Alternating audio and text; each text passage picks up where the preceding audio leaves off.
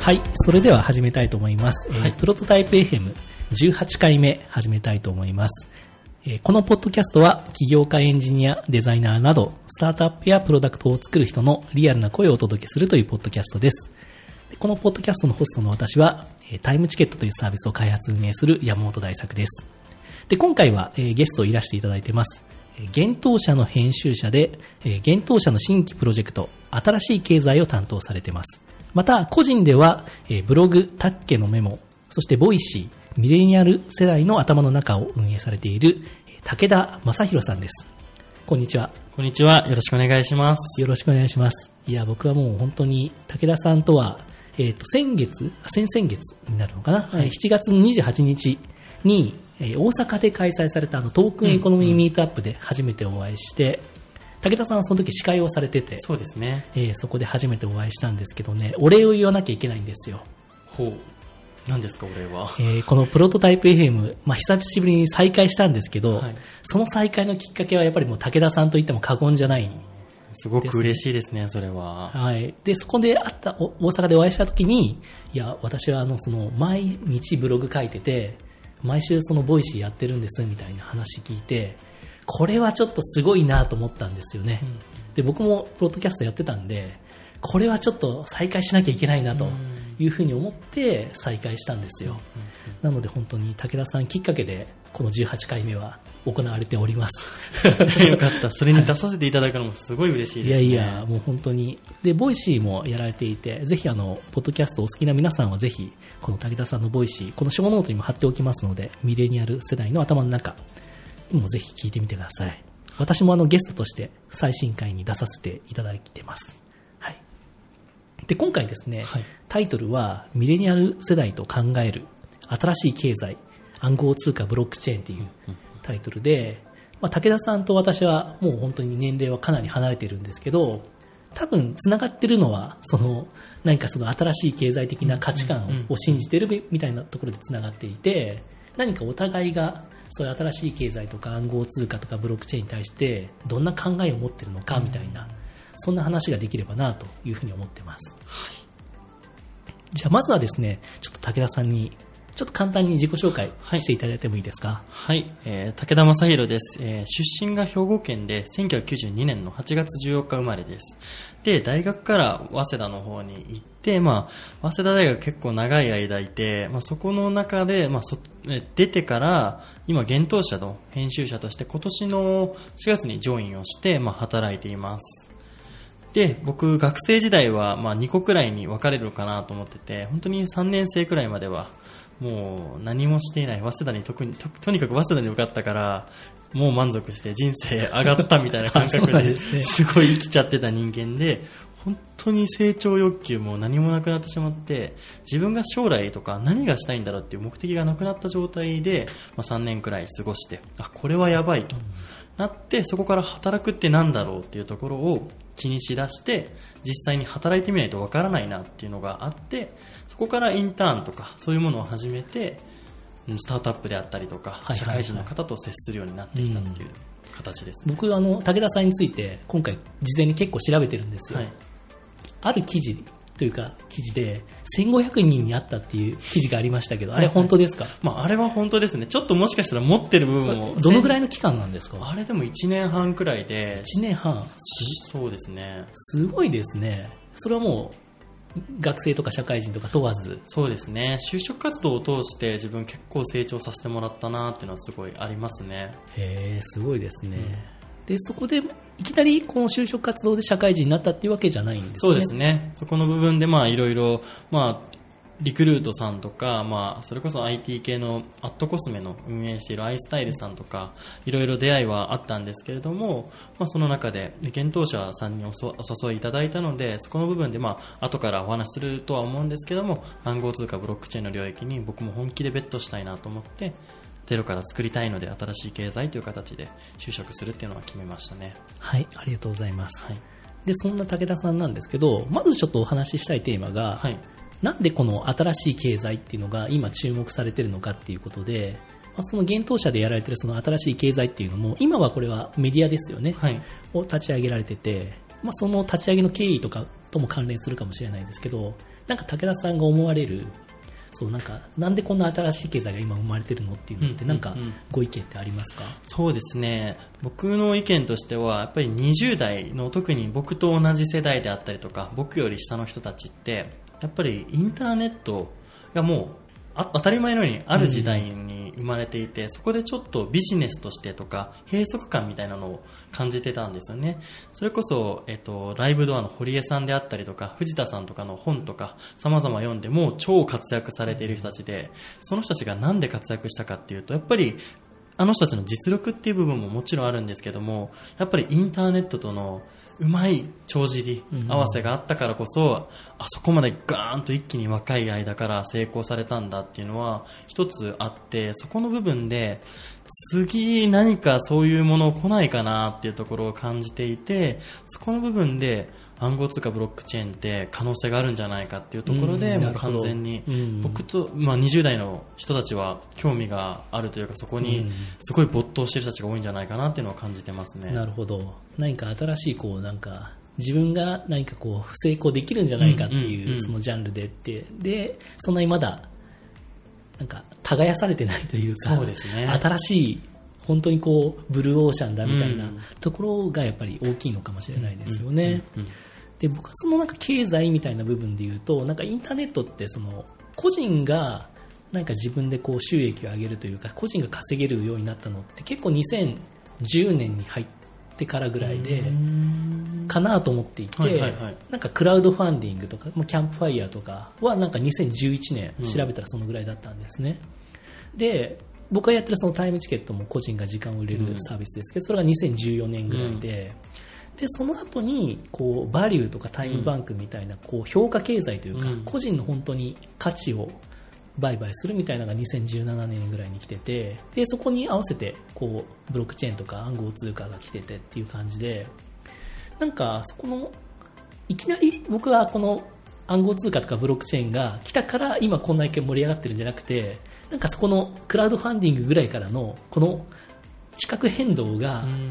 ようやく来て、今なんか新しいそのテクノロジーでもう一回それが爆発してるんじゃないかなっていう風な見方を僕はしてるんですね。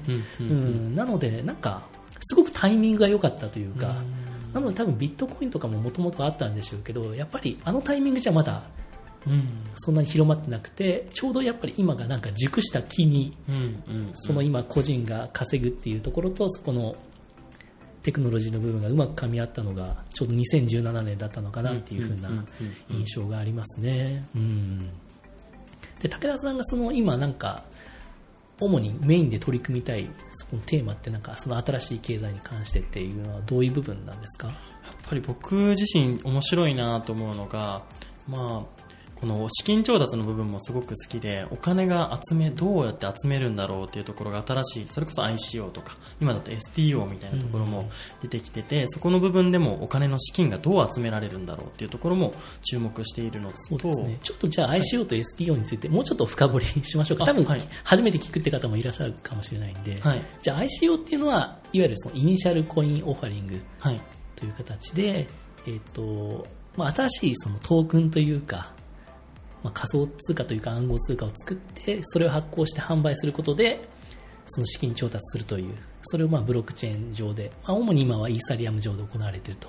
いうものがまあいわゆる アイシーオー ですよね。そうですね、はい、で エスティーオー はセキュリティトークンオファリングでいいんですかね？はい、大丈夫ですね。そこの部分で、まあ、アイシーオー だとちょっと、まあ、投資家に対しての、えー保護の部分がもう誰でも作れすぎちゃって、うん、あんまり金融的側面が少なすぎたので、 そうですね、そこの部分でちょっとまあ何個かの手順を加えて、うんまあ、リーガルの部分であったりとか、うん、テクノロジーの部分技術的な側面で、うん、誰かちょっと判断しないと、うん、これはそのまま資金集めた投資家がどうしても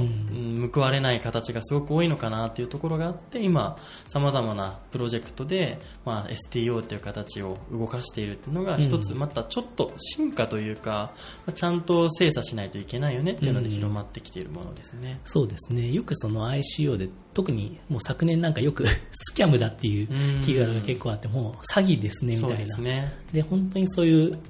もうその運営者たちが持ち逃げしちゃったみたいなのがあって、でそこがまあこの暗号通貨のちょっといいところでもあり悪いところでもあるんですけど、うん、なんか追い切れないというかですね、 そうですね、まあ、コインチェック事件の時もありましたけど、まあ、そこがちょっと、まあ、これからの課題というところで、うん、その エスティーオー とかが今注目され、 されてるっていうことですね。はい、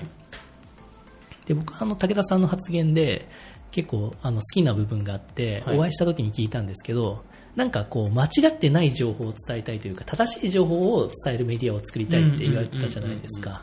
なんかそこの思いがやっぱりあるっていうことなんですかね。そうですね、うん、そこの部分はありますね。やっぱり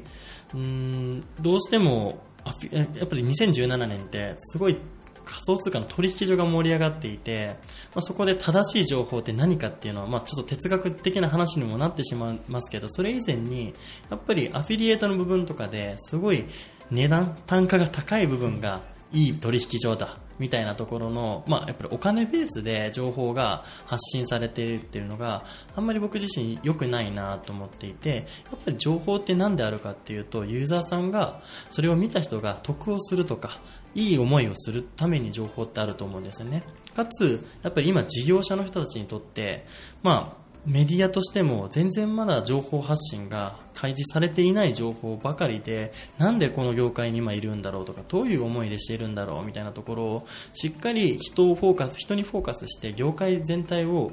僕もやっぱり応援していきたいなっていう気持ちがあるので、そこは一つメディアとしての役割なんじゃないかなっていうので、うん、まあ、や今携わっているというか作り上げているという段階ですね。うん、いや本当にそうですよね。なのでそこの現当社がやってるっていうのは僕は素晴らしいなと思ってて、うんうんうん、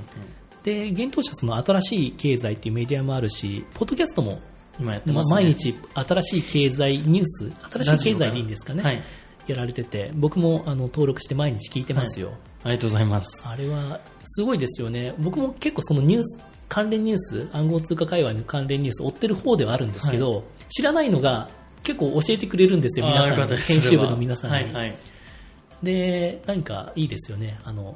しだらさんが編集、うんうん、編集長、そうですね、今しだらさんが編集長で、編集長のあのまとめ力がいいんですよね、コメントの。僕はファンですね。あありがとうございますぜひあのこのポッドキャストの方も聞いてみてください。新しい経済で検索すると、はいね、出てきますよね。はい、ありがとうございました。じゃあちょっと続いてなんですけど、えっとまあ、武田さんがですね、そのなんでこの、まあ、さっきもちょっと聞いたかもしれないですけど、うんうんうんうん、なんでそういう暗号通貨とか、とかブロックチェーンに今やっぱりもうほと、ほとんどこう全部の時間を使って取り組まれているのかっていうのは、何かそういう思いみたいな、個人的な思いみたいななんかありますか？うんうん、そうですね、先ほど最初に、えー、僕が伝えたのは結構多分社会的な側面とか、うんうん、にじゅう代がどうとかっていう話だったと思うんですけど、はい、今回はもう完全に僕の思いというか、はいはい、オピニオンベースでお話をさせていただこうかなと思うんですけれども、まあ、この業界にいる理由みっつくらいあるかなと思ってて、ひとつめがやっぱり知的好奇心が全然満たされない、難しい、知らないことばっかりで、どんどんどんどんやっぱ僕新しいことを学びたい欲がすごく強いんですけど、全然満足できないっていうのが一つ、もうドツボには、まあ、はまらされてるか分かんないですけど、そうですね、どんどんどんどん新しい情報が出てきて、そこがもうもう知りたくて知りたくて渇望してしまってるっていうのがもう別途してるっていう一つの部分でもありますし、うん、あとまあそこにもつながってくるとは思うんですけど、やっぱり業界が深いし広いので、初めににじゅう代の最初から若い時にいないと後から入るって結構厳しいのかなっていうのはすごい感じてて、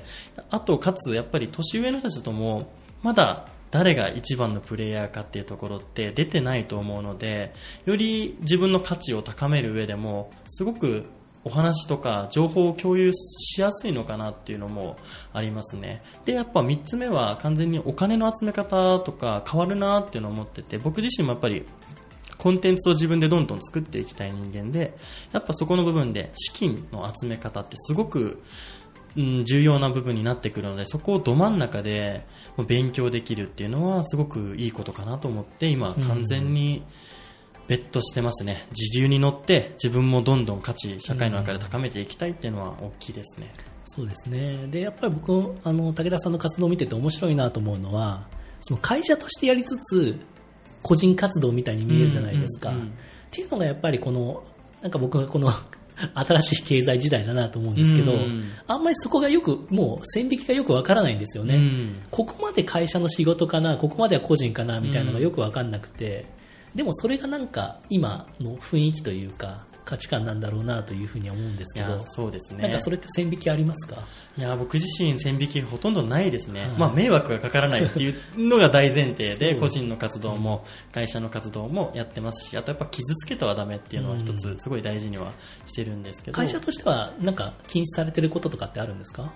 全くないですね。それこそやっぱ今箕輪、ね、さんとかも出てますし、健丈さん自身もそういう働き方で多分活動されてきたと思うので、そこここは許容できないと、やっぱ新しい経済って絶対に言いながら全然もう会社の言われてることだけやって顔、顔も暗いやつが働いてたら全然新しい経済作れないと思うんですよね、うん、そうか、じゃあ現当社のそのカルチャーにうまくなんか今の時代のこの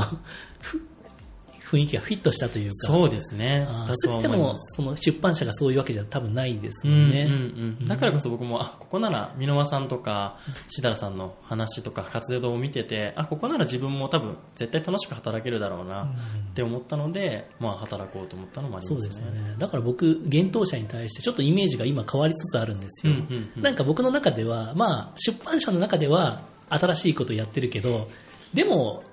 インターネットの外の人たちだよねっていうイメージがあったんですけど、うん、そこはだいぶ今なんかすごく覆されてて、うん、なんかすごいなと。そうですね、なんかでもまだまだ実際社内にいるとインターネットじゃない人たちがいっぱいいるなとはすごい感じてるんですけど、 そ, そこは別に対立するわけではなく、やっぱり僕とかが、うん、やっぱ僕完全にインターネットファーストの人間で、そこを俺はインターネット知ってるぜみたいな感じで行くんじゃなくて、ちゃんと共有していかないといけないなというところはすごく責任感として責任あるなと思って感じてますね、うんうん、じゃあもう社内ではなんかネットだからとか、これはなんかその力関係とかってあんまりないんですか？もうそうですね、あんまり な, ないとは思いますね。まだまだインターネットカルチャーが、えっと、浸透してるかと言われるとまだまだそうではないと思うんですけれども、やっぱり箕輪さんとかがすごい目立って飛び抜けて目立ってるんで、うん、本当にしかもちゃんとね成果を上げられてるっていうのが大きいですよね。でやっぱりそういうなんか個人が発信することによる方が何かそういうビジネスにもちゃんとつながるっていうのがなんか見えてきたっていうのがやっぱ大きいんですかね、 エスエヌエス の影響力とか見てると。そうですね、やっぱり大きいと思いますね。でも大事なのがやっぱり個人に会社として働いている以上というか、やっぱりそこって会社にもちゃんと還元しないといる意味とかいさせる意味も全くないと思いますし、そこ最後やっぱ人間性の問題の部分もあるかなと思ってて、まあ、例えば現当社のと社員としてあって全部自分の成果にしてるってちょっと違うと思います。そこはいろんな人と会っても最後ちゃんと会社としても個人としてもちゃんとそれぞれに還元していかないと気持ちよく働くってことができないのかなと思って、そこのすごい倫理観みたいなのはこれからより重要になってくると思いますし、やっぱり大事にしないと人間関係作れなかった。僕よくブロックチェーンとかの技術の部分で言いますけど、最終的なヒューマンチェーンの部分がすごく大事なのかなっていうのはより思っているので、時代は回帰してよりより戻しみたいな形で昭和初期とかそういう感じにこれからどんどんなっていくんだろうなっていうところも思っていて、そこは絶対に人間関係は大事にしないといけないなっていうのを感じてますね、うん、あとそうですよね、なんか僕が思うのはなんか武田さんたち の, そのミレニアル世代って、はい、あのあれですよね、あの消費意欲とかもそうですし、はい、そんなにこう高いものが欲しいとか思わないっていうのもありますし、うん、あとは人のために何かしたいみたいなっていうのがすごく強いなっていう、社会貢献の意識っていうのはなんかすごく感じるなというのが僕の意識ですね、うんうんうん、僕の世代の方がよりそこの意識はそんなになかったのかなっていう、なんか そ, それやってる人たちの方がかっこいいじゃんみたいな感じがなんか今 の, その新しい世代の人たちなのかなって思うんですけど、そこなんかどう思われますか？ああ、そこに関してちょうど本当今日のブログに僕書いたんですけど、あ、本当ですか？若者だって全員億万長者になりたいっていうタイトルで書いたんですけれども、まあその内容として僕もすごい感じている部分で、やっぱり物消費からこと消費に移ってるってメディアの人たちはよく言うと思うんですけど、僕そこ結構間違った見方をしてるのかなっていうのは感じていて、やっぱりなんだろう、お金をどっちも好きなこととお金を稼ぐことってなんかいなんかどっちも離れているものってすごく僕らって捉えがちなんですけど、にじゅう代からそのどっちも諦めなんかどっちかしか選択できないっておかしいなってのをすごい感じてて、どっちも取ったら全然まだまだ始まったばっかりですし、どっちも取って頑張ろうよっていうのがまあ前提の思いとしてはあって、なんだろうちょっとお金を稼ぐことから逃げてしまっている、お金から逃げている分で、インターネットだと今体験とかって簡単にできるからこそ体験の方に、えー、と移ってしまっているっていうのが結構流れとしてあるんじゃないかなとは感じている部分ですね、僕は。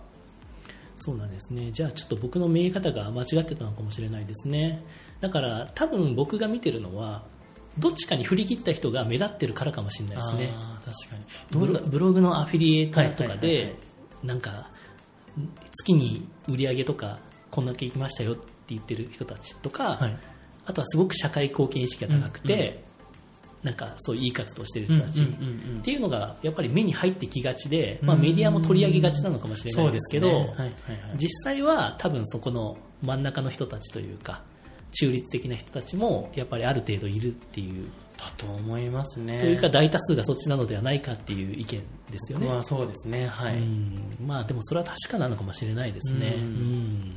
そうか。そこはだからあれですね エスエヌエス とかの怖いところかもしれないですね。そうですね。やっぱり過激な意見の方が目立っちゃうっていうのは本当おっしゃる通りだと思います。うんやっぱありますもんね、うん。なるほど。それはすごくいい、はい、勉強になりました、うん。ありがとうございます。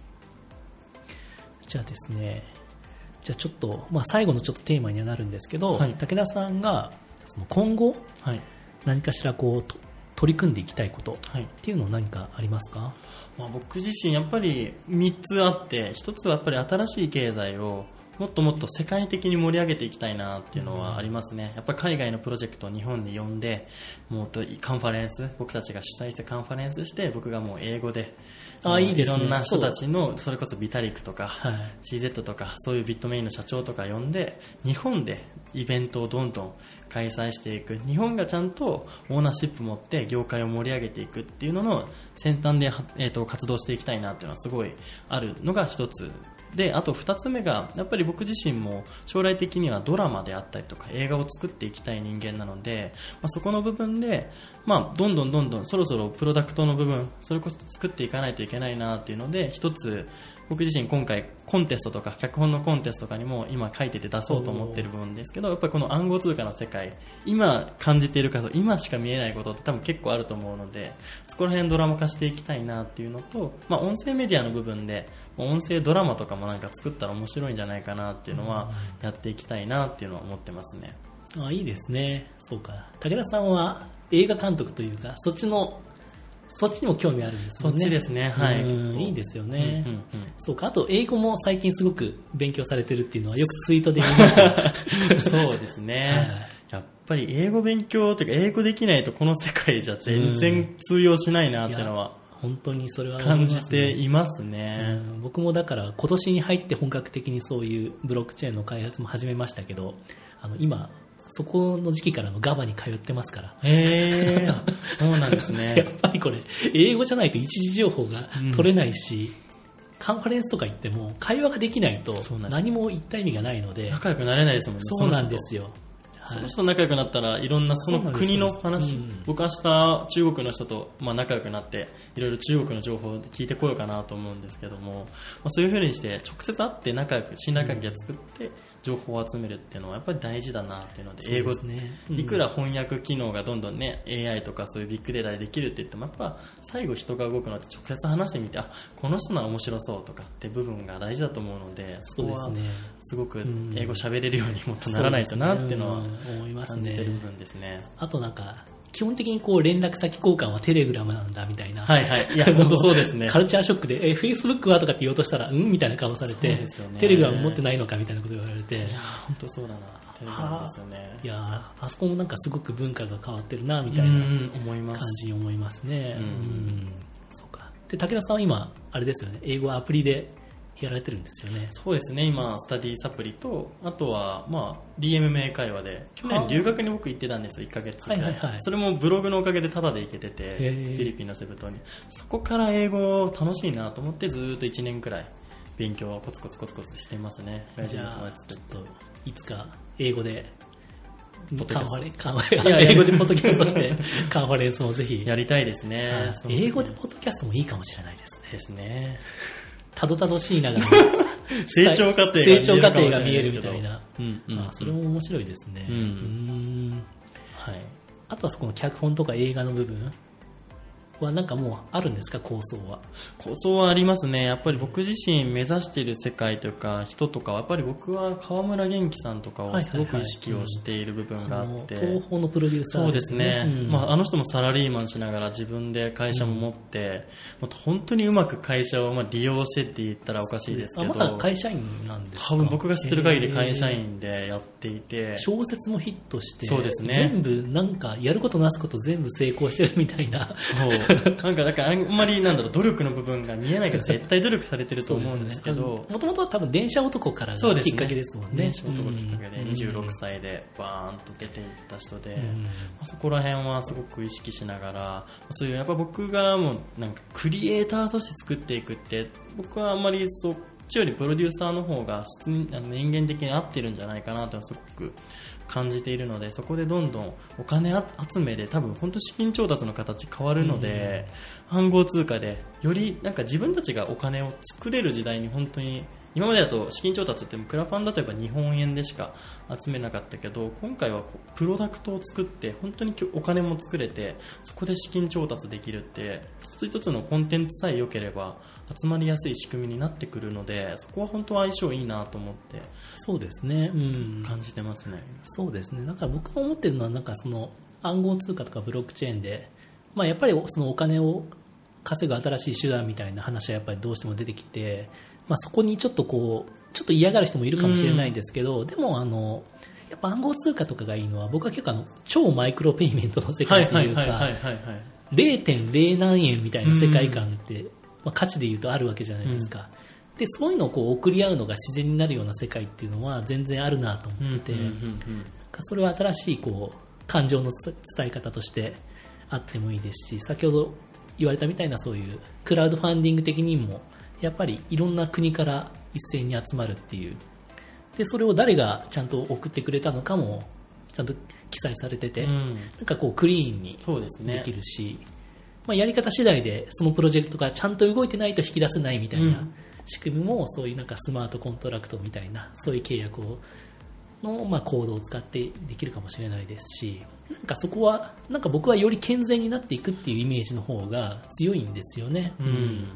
なんですけどやっぱりメディアでは何千億調達みたいな話の方がこうフィーチャーされるの で,、うん、そうですね、ちょっとそこがあるんですけどね。だからそういう意味では何かやっぱりいいプロジェクトがどんどん出ていかないといけないのかなっていう。そうですね、まだなんかないですよね。まだないですね。うん、まだ超黎明期なので、うんうん、どうですか、インターネットもこういう感じだったんですか。黎明インターネットの黎明期ってどんな感じなんだろうって。僕もインターネットの黎明期には多分まだ高校とか中学校だったのでわからないんですけどね。だから僕あのパソコン通信とかの時代は知らないです。はいはいはい、はい、うん。だけどその当時はやっぱり面白かったんじゃないですかね。だしみんながやっぱりみんななんかいいことをしようみたいなのがあったんじゃないか、まあ、悪い人もいたでしょうけどね、何か昔の方がこうなんかみんなでこの空間をいいものにしようねみたいな雰囲気はやっぱりあったのかなというふうには思いますけどね。そこは村井淳先生が言ってましたね。インターネットにちょっとあの エスエフシー の人が取材した時に、昔は本当に全人のインターネットが最初は回ってたよ、うんうん、日本でという話はしていて、そうなんですよね。なので割とそういう性善説にのっとったようなサービスの方が初期はやっぱり多かったような気がしますよね。だからブロックチェーンでそれがもう一回来るのかどうかっていうのはちょっと今後の動向次第なんですけどね。うん、でもやっぱり僕はもうそのブロックチェーンで何かしらこうやっぱ人を信じたいという気持ちはありつつも、何か悪いことをした人をちゃんと弾けるような仕組みもないといけないなと思っていて、うんうん、でブロックチェーンのキーワードでそういう非中央集権とかっていうキーワードはあるんですけど、何かそういうトラブルがそのサービス内というかそのブロックチェーン上のそのアプリケーションで起きた場合に、何かそれを中央がいない感じで解決するような仕組みとかっていうのは何かしらこう開発されるべきだなというふうにはやっぱり思ってて、今だと言われてるのはその投票制にするとか、何かそういう仲裁者を立ててその人が何かやるとかっていうんですけど、果たしてそれでうまくいくものなのかなっていうふうにはちょっと思うんですよね。そうですよね。まだまだ本当にまだ議論の余地がすごくある分野なんですよ。なんですけど、これが解決されると本当になんか人間社会そのものが新しくアップデートされていくはずなので、何かこういう新しい仕組みもあっていいんじゃないかなというふうにはやっぱり思いますけどね。思いますね。なのでぜひ何かちょっと興味を持った方はなんかいろいろこう調べていただいて、何か自分でコード書いてみたりとか、そうですね、うん、調べてみるとすごくさっきおっしゃったみたいな知的好奇心は満たされるし、なんか自分の未熟さを感じるいい機会になる。あとやっぱ視野が広がりますね。っていうのもブロックチェーンと暗号通貨って単体では存在しなくて、さまざまな業界と結びついて発展していくものなので、おのずとこれは食料品とか、これは金融、これは税務、これはもしかしたらピュアインターネットの部分であったりとか、本当にさまざまな部分を知らないと適切な情報をインプットできないなっていうのはすごいあって、本当にアカデミックな世界でどんどんどんどん何の 業, 業界のことを深く知れて、今例えばソニーが考えてたりとか、さまざまな顔であったりとか化粧品の人たちが考えてたら、一つそこの業界調べて意見交換もできますし、人とか情報とすごく多様性ある人たちとつながりやすいので面白いなと思う。すごいそこの部分でもアカデミックさであったりとか、あ、新しさみたいなのはあるなと思って見てますね今。そうですね。だからなんか本当に新しい形態、会社とか、うん、もしかしたら国みたいなのも言われてますもんね、うん、新しいのができるのではないかみたいなことが言われているような状況なので、何かしらこうなんか新しい地球を作ろうとしているようなプロジェクトもありますもんね、はい、まあ、メタプス佐藤さんがやられてますけど、はい、何かだからそういうなんかすごくダイナミックに今世の中が動き始めているので、うん、ぜひですねこのポッドキャストを聞いている方もあのぜひ何かいろいろ調べたりとか何か取り組んでみられるとすごく面白いんじゃないかなと思っていて、ちょっとこのプロトタイプ エフエム では引き続きこういうブロックチェーンとか暗号通貨の情報を引き続きこうお伝えしていきたいというふうに思っています、はい、というわけで今日は今日というか今回はこの辺で終わりにしたいと思いますけど、何かタッキーさんから最後なんかお知らせみたいなの、なんか告知ってありますか？告知としては本当にもうこれで面白かったなと思ったら僕のことをあの追っかけるというか知ってくれればいいですし、なんかそこら辺のアクション、僕は基本的にやっぱりちゃんとした適切な情報とやっぱり人間としてうんと人間関係、なんか今結構ルーズな人たちも多いと思うんですけれども、そういうの一つ一つ積み重ねてちゃんとコツコツコツコツ人生作っていきたいなっていうタイプなので、まあ、そういう思いでツイッターであったりとかボイシーであったりとかブログみたいなところをやっているし、新しい経済にも携わっているので、まあ、ご関心持っていただければ、えっとまあ、メッセージでも僕来たものは全部返すので、まあ、いただければ仲良くなれたらなと思っております。わかりました。あのタケさんのブログとかボイシーの ユーアールエル についてはすべてあのポッドキャストのショーノートに載せておきますので、ありがとうございます、はい、ぜひご覧になってください、はい、それでは今回は、えー、プロトタイプ エフエム この辺で終わりたいと思います。で最後にですね、このポッドキャストへのお問い合わせとかご感想ご質問ご要望はプロトタイプ エフエム の公式サイトダブリューダブリューダブリュードットプロトタイプドットエフエム の中のお問い合わせからメッセージしてください。ツイッターの場合はシャーププロトタイプ エフエム をつけてツイートしていただければと思います。で iTunes ストアでのレビューもぜひお願いします。ということで今回は終わりたいと思います。どうもありがとうございました。ありがとうございました。